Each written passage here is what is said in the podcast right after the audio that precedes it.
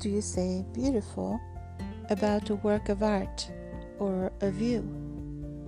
You say جميل منظر جميل and if what you're describing is feminine you say جميلة like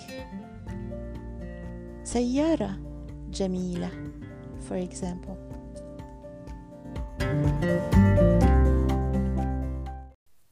Check out the links to my books on Amazon, my blog, and my YouTube channel in this podcast description.